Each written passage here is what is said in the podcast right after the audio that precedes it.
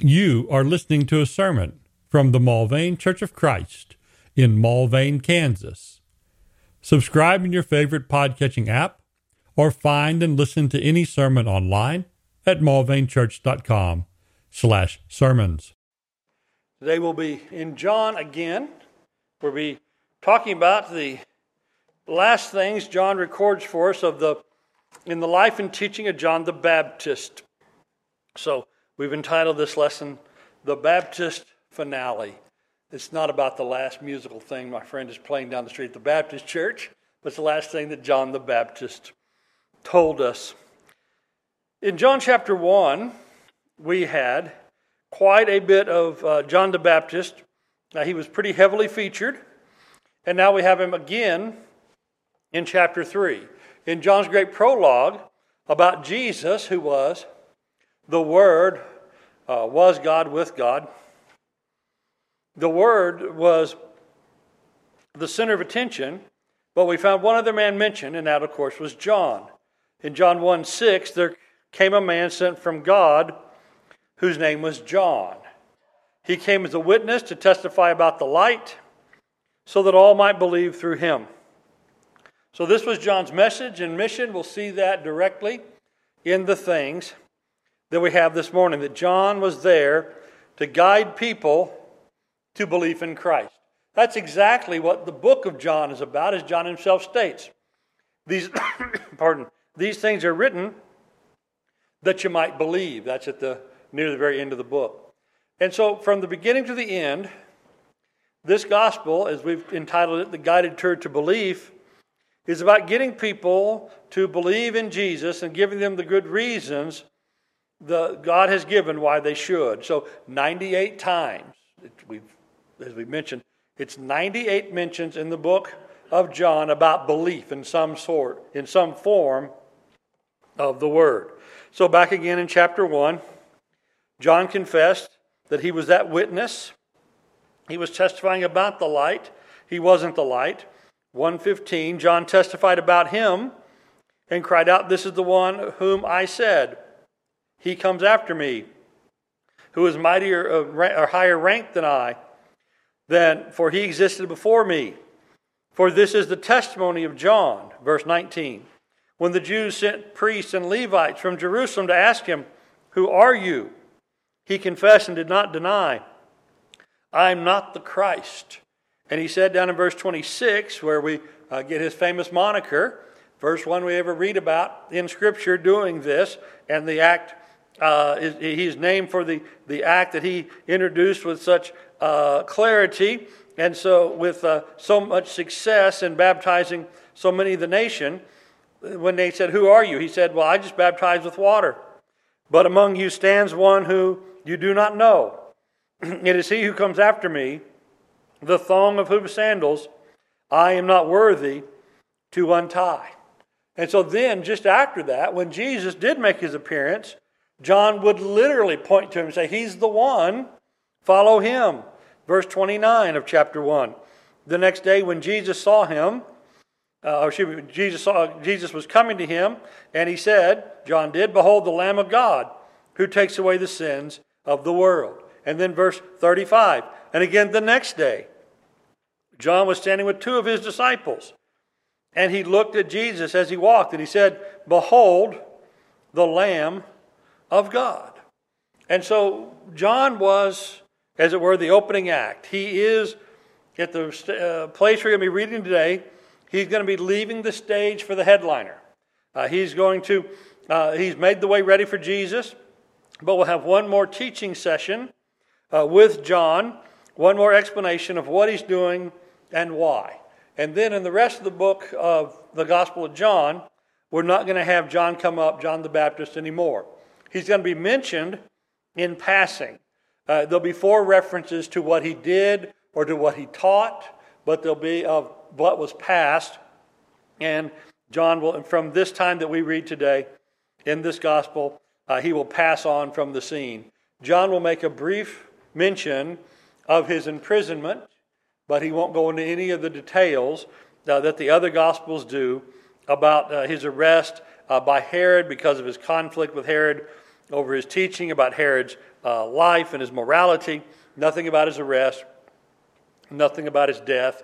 Uh, in John's gospel, it seems that uh, if you're reading John's gospel, there's a good chance you know that. Or if you are interested, refer to the other, other gospel. So here's our text the finale in John's gospel of John the Baptist. We're going to read from verse 32, uh, excuse me, uh, verse uh, 22 down to the end of the chapter. So, John 3, 22 to the end.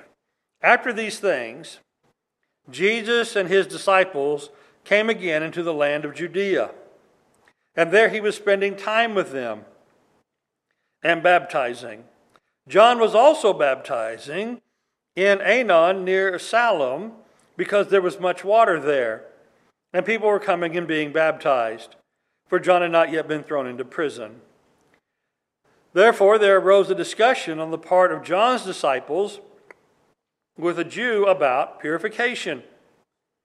And they came to John and said to him, Rabbi, he who was with you beyond the Jordan, to whom you have testified, behold, he is baptizing, and all are coming to him. And John answered and said, A man can receive nothing unless it's been given to him from heaven. You yourselves are my witnesses that I said, I'm not the Christ, but I've been sent ahead of him. He who has the bride is the bridegroom. But the friend of the bridegroom, who stands and hears him, rejoices greatly because of the bridegroom's voice. So this joy of mine has been made full.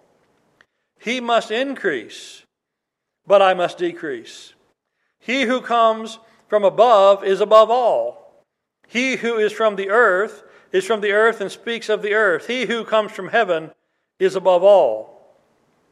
What he has seen and heard, of that he testifies, and no one receives his testimony.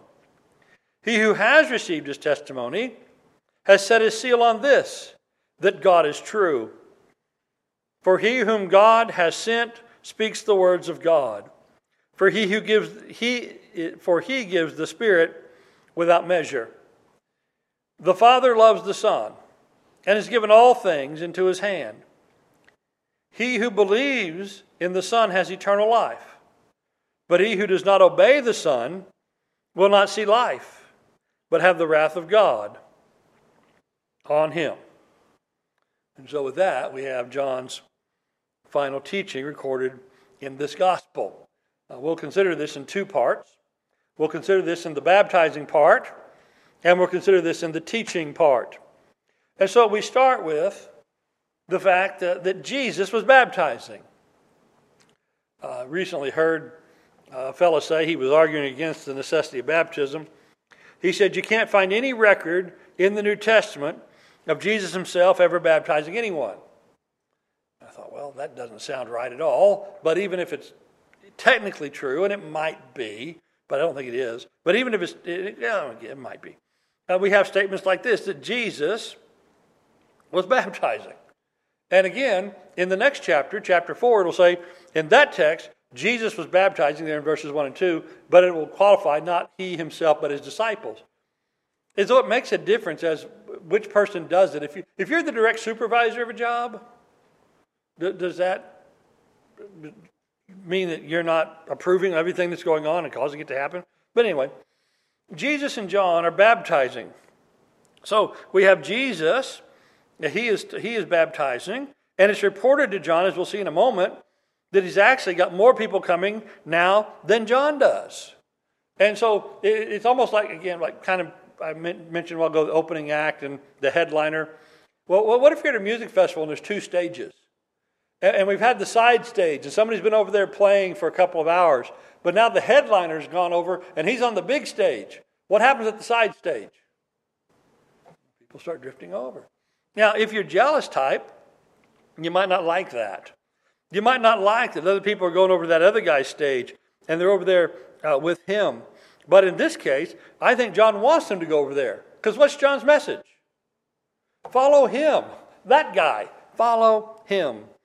So people are doing that. They're doing what John has, John has told them to do. It's successful. But he's still out there bringing in more as well to point them to Jesus. So John was also baptizing. So Jesus and his disciples were baptizing in verse 22. John was baptizing also in verse 23. And as we mentioned, it says, John had not yet gone to prison. Uh, what we find here is that they are doing, because they are preaching the gospel of the kingdom that is coming, right? They are teaching people to believe. That's what John says believe in Jesus. And they're teaching people to repent. Because how was the message of John most often summarized? Repent and be baptized. And so they're teaching faith, repentance, and baptism. This is the message that they had in preparation for the work of Jesus that was to follow. And of course, now that Jesus has come, that Jesus has accomplished his work and left us the church, what are we still preaching? Faith, repentance, and baptism. And so uh, they are baptizing both Jesus and John. It's interesting that in that time that he's doing that, it says there's, there was a Jew, there was a somebody who's not named, but there's a somebody who was talking to John's disciples, and they were talking about purification. Well, when people are baptizing, even today, what, what ends up happening? Well, there gets to be discussions about it. And so they're discussing purification. Now, purification can refer in Old Testament and New Testament context to either a uh, ritual purification, ritual purity, uh, things being sprinkled clean with water, uh, sacrifices being offered, and the like. And it can refer to a ritual purification after a, an impurity. Uh, someone touched a dead body. Uh, someone touches discharges of the body of various types, of which we don't need to the, the detail, uh, but uh, you, touch, you touch the things that come out of other people's bodies, uh, you, you touch blood, uh, that kind of thing, you'd be impure, and you'd have to wash with water, and there'd be, uh, depending on what it was, there might be sacrifices or a visit to the priest or the like. And so there's these ritual impurities, now which behind them uh, do give us lessons about corruption and are instructive lessons about sins and they are things that uh, uh, you know people uh, would, uh, would, would on a daily basis in Jewish life have to deal with. And we think about Jesus at the back in chapter two, when Jesus was at the wedding feast at Cana of Galilee. Why did they happen to have six large water pots that each held 20, 25 gallons? Why did they have these? Why were they able to get these pots that held so much water? If I came over to your house and say, hey, I need 20 gallons of water, give me the 20 gallon container. The, the what now? First, why are you here? Two, what do you need that much water for? And three, do you think I have a container that big? No, you don't. And so, unless somebody happens to have a 55 gallon drum that can be used for it, we're going to have to get several containers to just get one 20 gallon thing of water. But at that wedding feast, they came up with six of them on the spur of the moment. And why does the text say they had those? They were for purification. And so they were, they, were, they had purification rituals happening there locally enough that when they said, hey, get some water pots, they got six of them that each hold 20, 25 gallons. So purification and, and washing things in water, uh, I, I think we don't appreciate how big a part of Jewish life this was and how common a thing it was. Well, these, ritu- these things of ritual purification always pointed to and were always at least uh, partially associated with the great purification, which is the cleansing of sins, right? And so when we talk about purification, we can also be talking about uh, forgiveness of sins itself, because that is the thing we really need to be purified from, right? I would be concerned if you came in here covered with, you know, discharges from somebody else's body and some blood. I, that, that would be concerning to me. I would tell you to wash up. But more importantly, more importantly uh, than that is the state of your soul, right? A person can have blood on them, and you know, there's various reasons why that happens, or we need to touch a dead body or the like. And, you know, look, wash up before you eat, please. Take a shower before you come home, please. But the bigger problem in life is what? Sin. Being forgiven is a bigger deal. And so purification might be about those things, or it might be about forgiveness of sin itself. Because what was John doing? Baptizing for remission of sin. Hebrews 1, uh, verse 3, talking about Jesus. He's the radiance of his glory, the exact representation of his nature, and upholds all things by the word of his power. When he made purification for sins, he sat down at the right hand of the majesty on high. Or Peter tells us this about the person who isn't making any kind of spiritual progress in sanctification. He said, This person who lacks these qualities is blind or short sighted, having forgotten his purification from his former sins. And so we have the great purification in Jesus, which is forgiveness of sins. So, what aspect of that they were talking about? I don't know. John's disciples, is for, the many hours a day over months and years that they disputed with uh, Jews, Pharisees, Sadducees, all of them, I bet they covered a lot of ground. But it appears, it appears that the, one of these Jews, maybe to kind of gig John's disciples, uh, kind of as maybe as a uh, that you know somebody was losing the argument, so they decided to become insulting. Uh, they let John's disciples know, oh yeah, well that other guy he's baptizing more than your guy, because they came to John and said to him, verse twenty six. They said, Rabbi, he who is with you beyond the Jordan, to whom you have testified, behold, he's baptizing, and all are going over to him. So I can just imagine this Jewish guy uh, in this debate about purification in this discussion. If it doesn't go too well for him, he goes, Yeah, well, your guy's losing out anyway. your guy's getting surpassed by that other guy. What do you think about that? And they go tell John about that. And so John's disciples seemed concerned about that. And is John concerned about that? Is that something we need to be uh, concerned about? How, how do we do? Do we make a response to that? What do we do? What do we do with that? Well, this is where the teaching comes in. And John, now that Jesus is getting more disciples than him, keeps up the same message he had before. In, we read 127 a while ago. He who comes after me, the thong of whose sandal I am not worthy to untie, he's the one.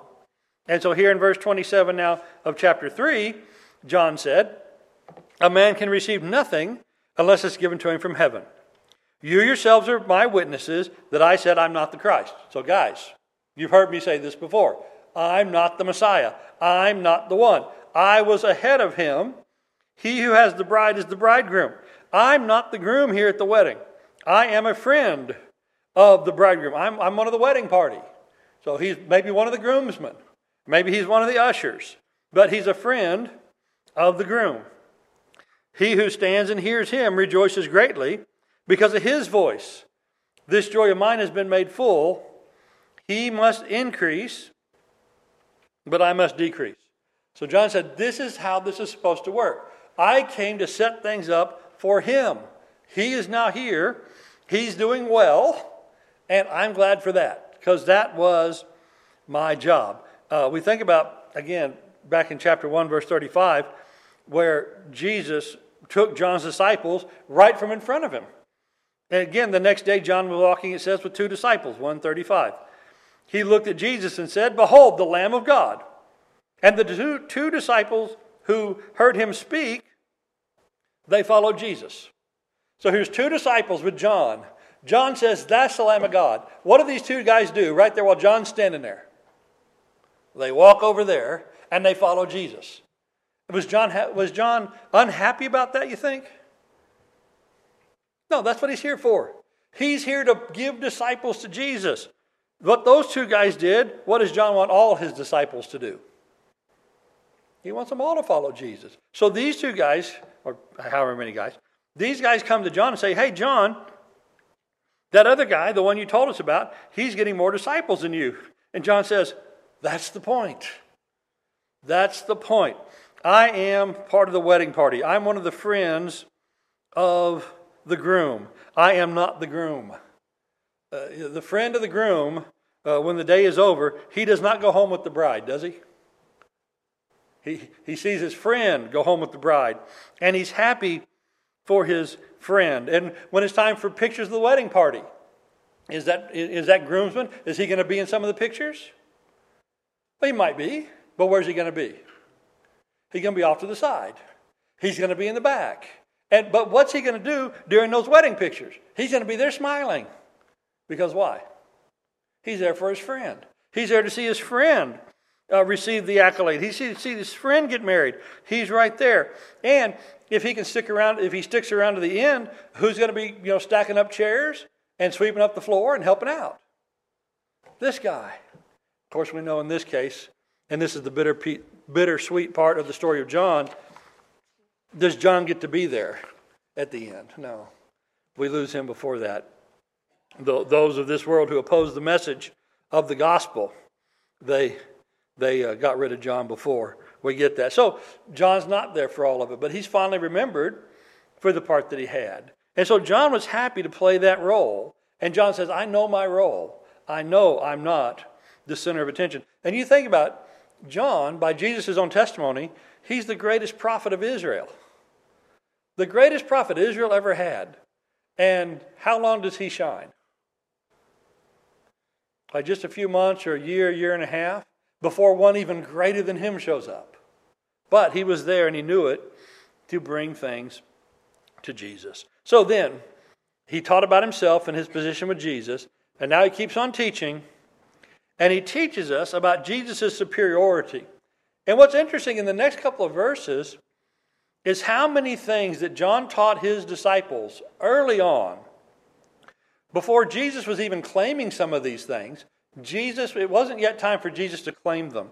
Uh, over his gospel, you know, he, he, he becomes more clear about his claims and he becomes more bold about his uh, te- teaching, his teaching about himself. but John, pardon me. But John, very much here at the beginning, he says so many things that set up big things to come. So, verse 31. He who comes from above is above all. Well, he who comes from above is above all. He basically tells us Jesus says, I come from heaven. Right? Jesus will say later, I come from heaven. And what's the reaction when Jesus comes and says, I'm, I'm from heaven? People didn't like it. And they started objecting to it. Over in John 6, this in John 6 33, Jesus said, For the bread of God is that which comes down out of heaven and gives life to the world. And they said, Lord, give us ever more of this bread. He said, Good, you got him, it's me. And they didn't like that. He said, I am the bread of life. He who comes to me will not hunger. And he who believes in me will never thirst. But I say to you that you have seen me, and you don't believe. And so here's John. He, you know, if you would have listened to John, when John said, He who comes from above is above all, would you have any problem with Jesus saying, I'm the bread of heaven? I come from heaven? No, he's like, Hey, you know what? I remember John said that two years ago. But they don't remember. And so we have in verse 41, well, uh, verse 40 and 41, I guess. 40, for this is the will of my Father, Jesus says, that everyone who beholds the Son and believes in him will have eternal life, and I myself will raise him up on the last day. You know, we, we read that and rejoice. But it said, Therefore the Jews grumbled about him, and because he said, I'm the bread that comes down out of heaven. Well, John had pointed that out a long time before. And then we read about Jesus' true testimony. He said, Jesus is going to come tell you the truth of heaven. Verse 32 What he has seen and heard, he testifies. He testifies what he's seen and heard. Well, he's seen and heard heavenly things. He, John says he'll give you the heavenly things because he's been there. And it says, though, no one receives his testimony. Well, we just read that in John 6, didn't we? His testimony was not well received. Now, it's interesting. He gives the general Verse 42 is the general rule that no one believes no one receives his testimony. But then he talks about the exception, verse 33, he who has received his testimony. So we have two statements back to back. No one receives his testimony, and then those who do receive the testimony.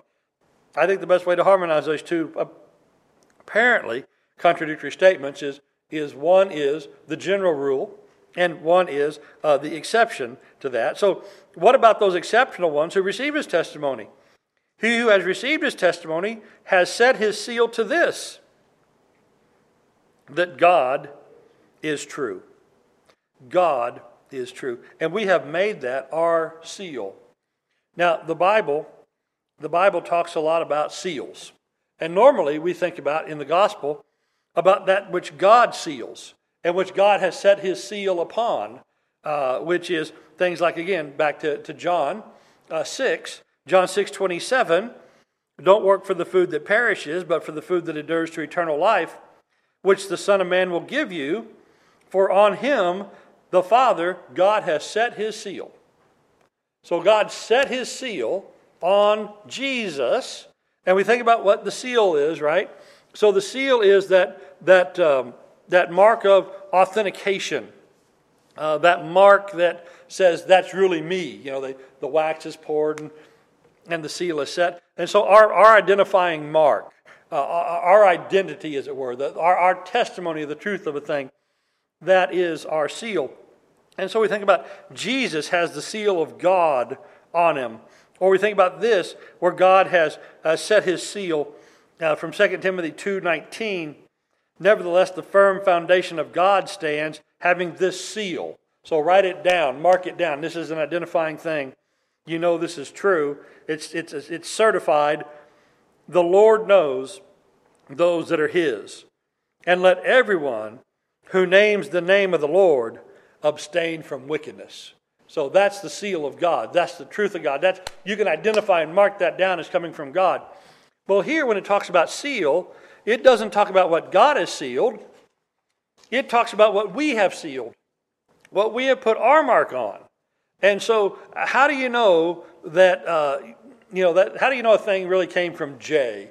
Uh, I, you know, I work with the scouts, and uh, I have positions where I have to approve various things and it requires my signature uh, or my initials on a thing. And over the last decade in Scouts, I have given my initials, given my you know unique way of writing uh, to uh, to literally you know thousands uh, of sheets of paper and thousands of little boxes. And I write in such a way that you know somebody hands me a sheet of paper, I can see if if I signed that or not. And there's other people I recognize their their writing. I recognize that they approved it or not because there's a unique thing about it. Well, here, there's our seal, or the thing that we're certifying, the thing that we're putting our identifying mark on. And what is that? Verse 33 again He who has received his testimony has set his seal to this that God is true. So, we, if we've received the testimony, we have marked it down as if that's, you know, our affirmation or our certification or our attestation that we believe this or that we go with this. And what is that thing? That God's true. If, if you accept the truth of God, if you make that the way you're identified, if your identifying mark is, I believe God, then you will believe in Jesus. That's what John says. Because he is from the Father. He's of the Father. He is, he is God, the same as the Father. So if you believe in the truth of God, it's as though you have made your own seal or your own attestation, your own, we'd say today, our own statement of faith, that this is what we believe. And because we believe it, then we believe what Jesus says. Now, it, it turns out in this case, we are attesting to the truth, we have conformed with the truth, and we get the blessings of truth. Now, our attestation of it, that doesn't make it the truth or not, does it? Because is Jesus, is Jesus Lord whether I put my stamp on that or not? Yeah, Jesus is Lord.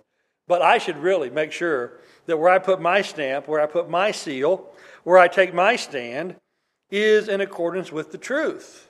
Because there are people who have taken their stand and put their seal on things that, that aren't true.